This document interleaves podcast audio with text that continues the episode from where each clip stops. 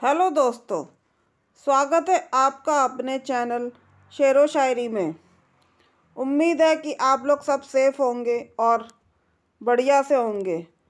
आज का जो विषय है वो है, जब लड़की शादी के बाद विदा होके जाती है तो उसकी पूरी लाइफ कैसे चेंज हो जाती है।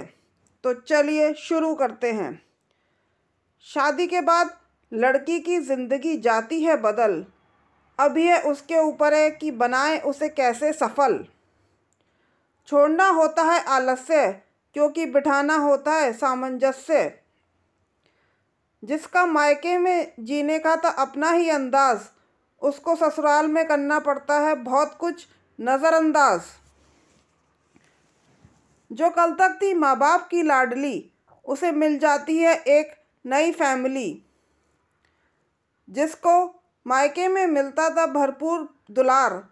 उसको संवारना होता है पूरा घर बार जो कल तक थी अपने घर की सरताज, वह करती शादी के बाद सारा कामकाज।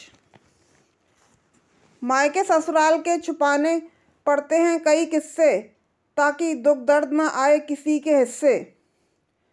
जो कल तक थी एक अल्लड़ राजकुमारी निभानी होती हैं, उसे कई ज़िम्मेदारी। सुनने के लिए बहुत बहुत धन्यवाद।